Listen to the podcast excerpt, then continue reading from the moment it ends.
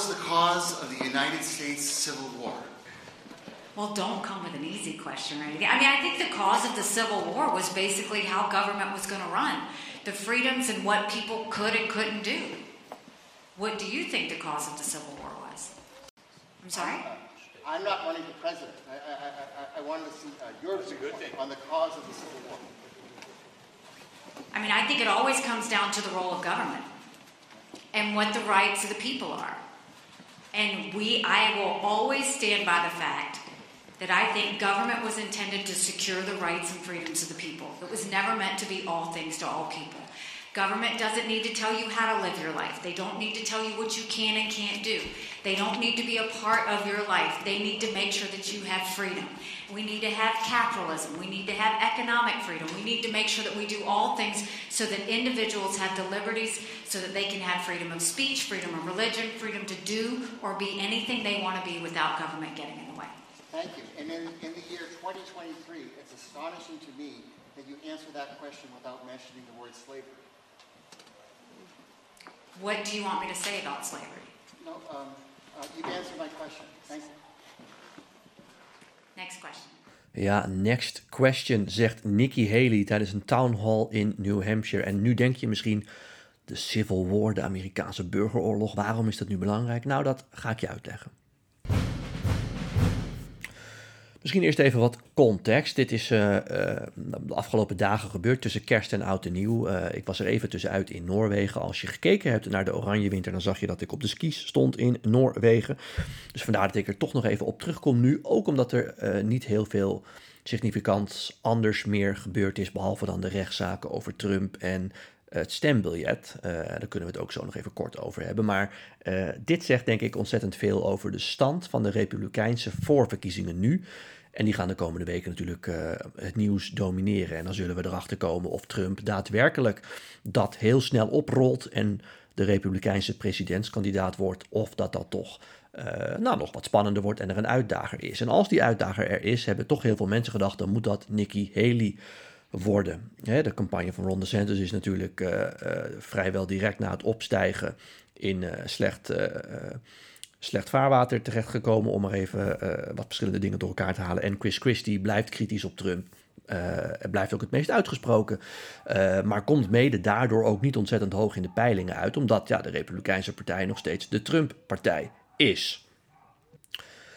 Je kunt je overigens wel afvragen waarom dit nu belangrijk is, hè, om een vraag te stellen tijdens zo'n town hall in zo'n klein zaaltje over de burgeroorlog.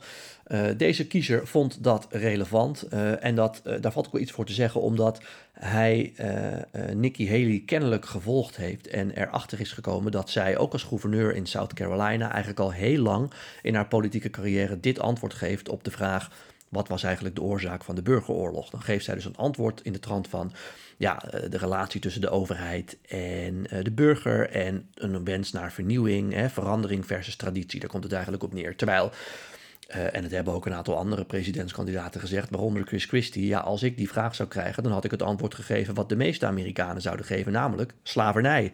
Slavernij was de oorzaak van de burgeroorlog. De zuidelijke staten wilden daarmee doorgaan. Dat was een belangrijk onderdeel van hun economie destijds. De noordelijke staten vonden dat verwerpelijk en daar is een burgeroorlog over uitgevochten. Daarom heeft die kiezer die vraag gesteld, omdat hij kennelijk vindt dat Nikki Haley uh, dat niet durft te benoemen, omdat ze kennelijk bang is om allerlei mensen in het zuiden te beledigen. Nikki Haley heeft later gezegd: nee, dat is niet zo. Ik ben de gouverneur geweest van South Carolina, waar uh, toen er een uh, witte schutter een zwarte kerk inging en daar allerlei mensen doodschoot, een verzoenende toon heb aangeslagen. En ik heb mede daar om ook besloten om de Confederate flag, hè, de, de vlag van die zuidelijke staten die nog op heel veel plekken in het zuiden van Amerika wappert, om die ook weg te halen bij onze overheidsgebouwen. Dus uh, ga mij niet verwijten dat ik op de een of andere manier extreem rechts of zo zou zijn, omdat ik dat niet durf te benoemen. En toch heeft die kiezer gelijk, dit is al heel lang haar antwoord. En critici zeggen dat is gewoon omdat ze niemand uh, tegen het zere been wil stoten. Ze wil eigenlijk iedereen te vriend houden. Ze wil alles voor iedereen zijn. En dat is het kritiekpunt van haar tegenstanders en ook het kritiekpunt van die kiezer. Nikki Haley gelooft dat niet en die zegt, ja, deze man uh, uh, was gewoon een democraat. Die is hier door de Biden-campagne neergezet omdat ze mij kapot willen maken. Ze willen dat ik onderuit ga. Nou, als dat trouwens zo is, is dat goed gelukt. want ze willen dat Donald Trump de Republikeinse presidentskandidaat wordt, want daar kunnen ze van winnen.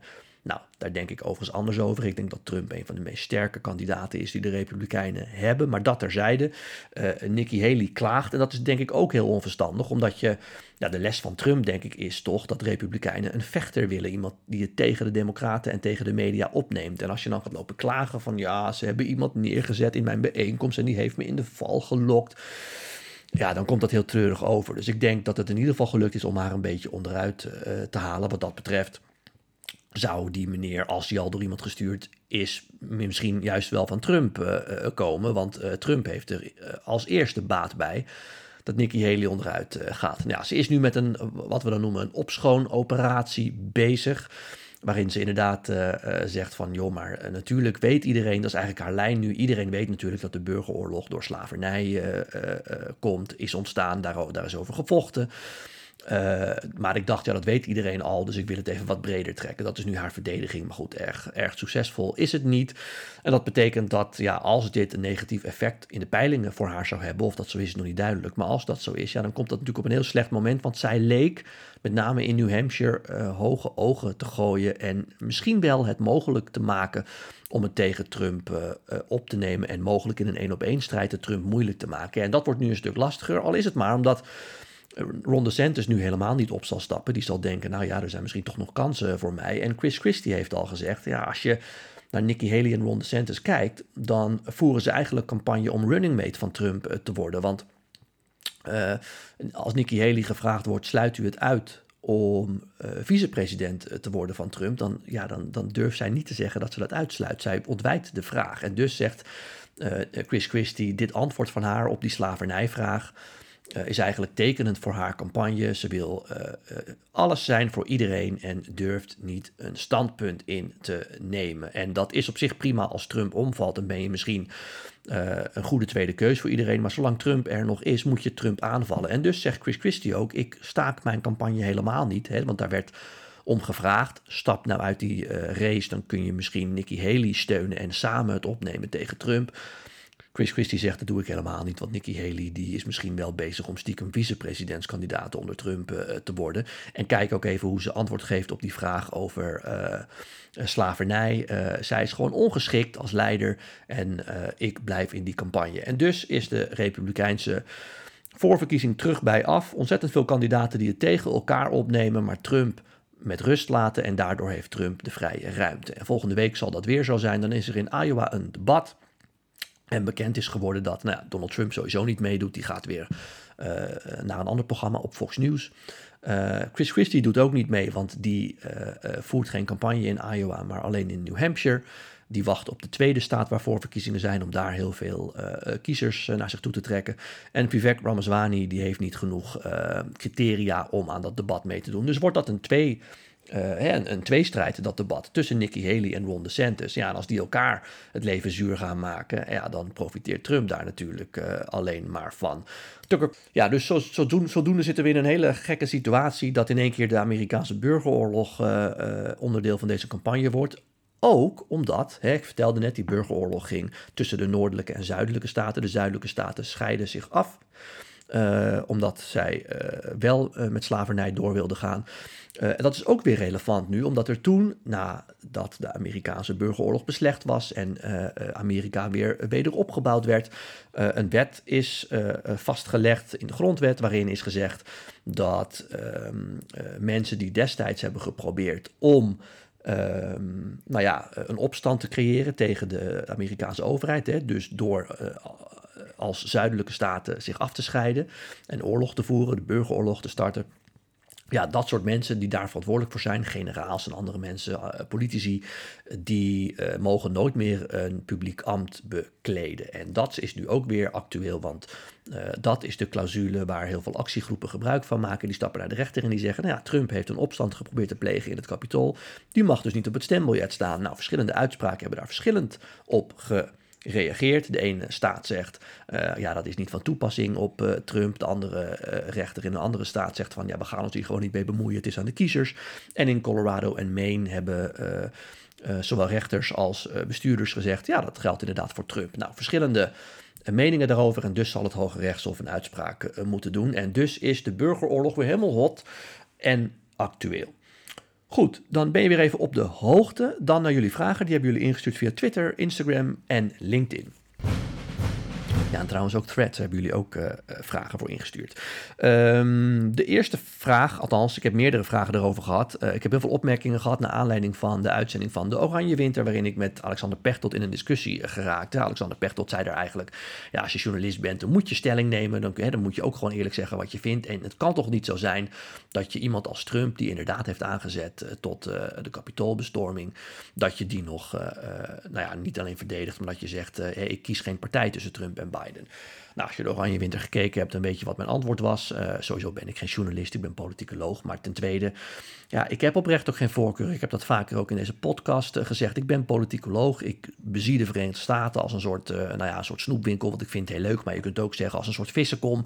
Ik kijk wat er in die vissenkom gebeurt. En ik neem daarin geen stelling in. Sterker nog, toen ik opgroeide als klein jongetje, was mijn kritiek juist vaak op al die andere Amerika-kenners die ik op televisie zag. Is dat ze wel erg positief vaak waren over de Clintons van deze wereld en de Obama's van deze wereld. Maar ja, de Republikeinen, daar was altijd iets mis mee. Hè? Reagan was een domme acteur, Bush een domme cowboy. Nou, Trump is nu weer een dictator.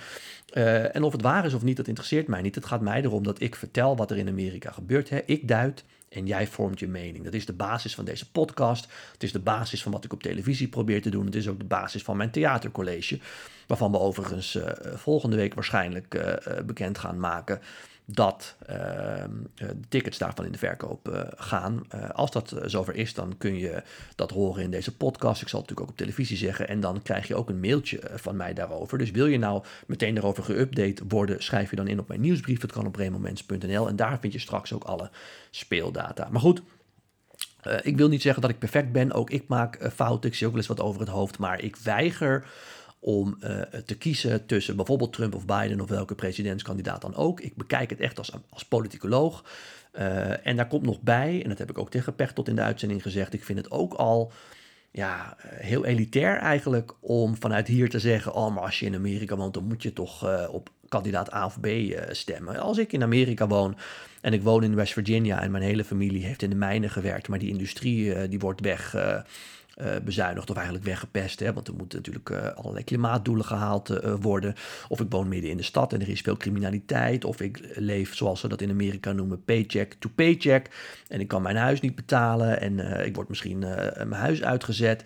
Ja, misschien had ik dan wel op Trump gestemd. Hè? Iemand die de boel een beetje op ehm, opzwengelt, bijvoorbeeld. En, en, en ja, uh, misschien had ik ook wel niet op Obama gestemd, omdat ik er tegen ben dat eh, Washington, wat een beetje vergelijkbaar is voor de Amerikanen als Brussel met uh, voor ons is, dat die in één keer alle zorgverzekeringen op zich gaat nemen. En misschien wil ik dat wel niet. Dus het is veel te makkelijk om met een Nederlandse bril naar Amerika te kijken. Het is zoiets alsof de Amerikanen zeggen van ja, maar als je in Nederland woont, dan, dan kun je er niet op, op uh, Geert Wilders stemmen. Dan spoor je toch niet. Nou, er zijn heel veel Nederlanders die dat wel hebben gedaan om hun moverende redenen.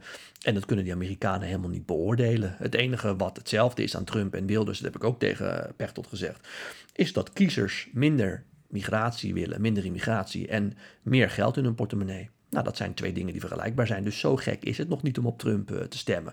Los van wat je van hem vindt.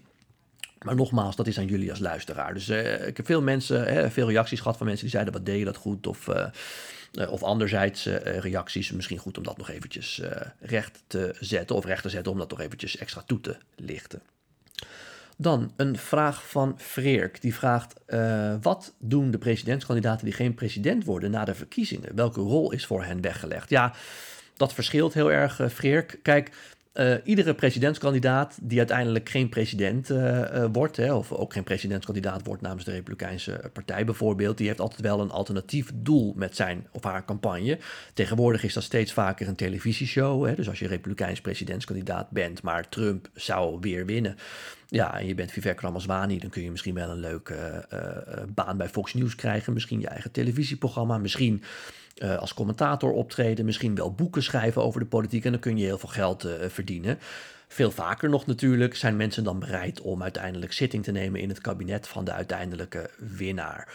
Uh, en als dat niet zo is, hè, als ze niet voor een contract in de media gaan of uiteindelijk actief worden in het kabinet van degene die hun verslagen heeft, ja, dan gaan ze vaak gewoon door met waar ze nu al mee bezig zijn. Dus in het geval van uh, Ron DeSantis is dat bijvoorbeeld, die is gouverneur van Florida, ja, dan gaat hij daar gewoon weer mee door. en ja, tegenwoordig kun je presidentskandidaat zijn tot en met je tachtigste, lijkt het wel. Dus je kan altijd nog een keer opnieuw proberen. En dan nog een vraag van Marcel, die vraagt hè, nog even over die stembiljetten. Nu Trump in een paar staten niet op het stembiljet komt te staan vanwege de uitspraak van de rechters al daar, betekent dat automatisch ook dat hij in die staten niet te kiezen is bij de uiteindelijke presidentsverkiezingen, mocht hij de Republikeinse kandidaat worden. Uh, dat zou het kunnen betekenen, maar betekent het nu niet, uh, Marcel. Um, ik zei het al, het Hoge Rechtshof moet daar waarschijnlijk een uitspraak over doen. En die uitspraak geldt dan voor alle staten. Dus als die zouden zeggen, uh, nou bijvoorbeeld, hè, je kunt Trump niet zomaar uh, van het stembiljet halen. Daarvoor zou die veroordeeld moeten zijn. Nou, dan moeten we weer op een veroordeling wachten. En die zaak gaat pas later dit jaar beginnen. Het kan ook zijn dat ze zeggen, ja, maar dit is niet van toepassing op wat er bij het kapitool is gebeurd. Bijvoorbeeld, nou, ik noem maar wat. Uh, dus het betekent zeker niet dat hij niet op het stembiljet komt bij de uiteindelijke presidentsverkiezingen. Sterker nog, zowel in Colorado als in Maine uh, staat hij ook gewoon nog op het stembiljet voor de Republikeinse voorverkiezingen. En dat is omdat Trump in beroep is gegaan tegen die uitspraak. uitspraak. En beide staten hebben gezegd. Uh, Trump gaat in ieder geval van het stembiljet als het om die voorverkiezingen gaat. Ja, tenzij die, tenzij die in beroep gaat, want dan gaat die zaak nog dienen. Dus voorlopig staat Trump gewoon overal op het stembiljet. Maar is het meer een strijd die een voorbode is naar wat er gaat komen, namelijk een uitspraak van het Hoge Rechtshof. Goed, tot zover, dank weer. Uh, ik heb nog veel meer vragen liggen, maar ja, ik wil me toch een beetje houden aan het format van de podcast, namelijk 15 minuten. Dus dan kom ik in de volgende uh, uitzending weer aan toe. Heb jij nou nog vragen? Stuur die dan in, dan beantwoord ik die weer ook in die volgende podcast. Tot zover, tot dan.